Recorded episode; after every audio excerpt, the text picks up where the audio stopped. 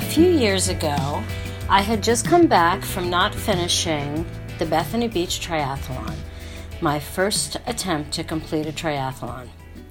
And when I walked into the gym, one of the trainers, who'd spent his summers in Bethany and had completed the tri there many times, and had been offering me tips and coaching and encouragement along the way, asked me how it went.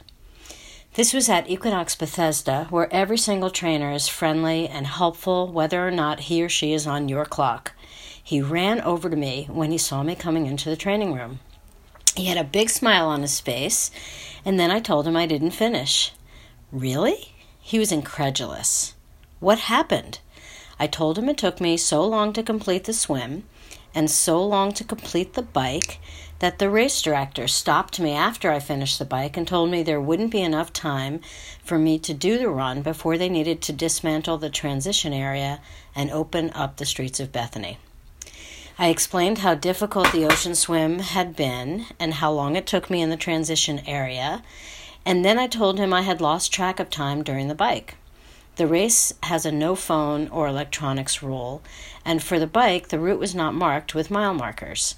I was actually wondering to myself while I was on the bike how the other participants knew where they were in the race.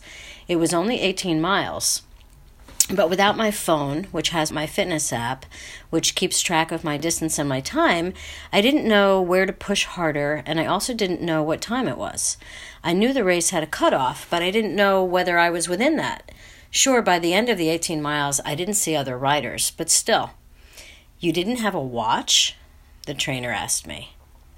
A watch? Did you tell me to wear a watch? I gave him that if you wanted me to wear a watch, you should have told me to wear a watch look. And then both of us just completely cracked up. It was funny.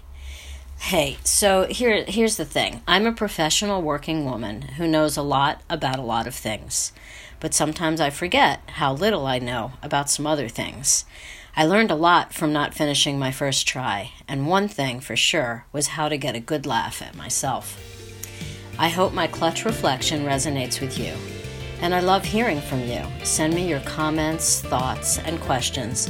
You can reach me through my website, caroleewalker.com or on Twitter at Carolee Walker.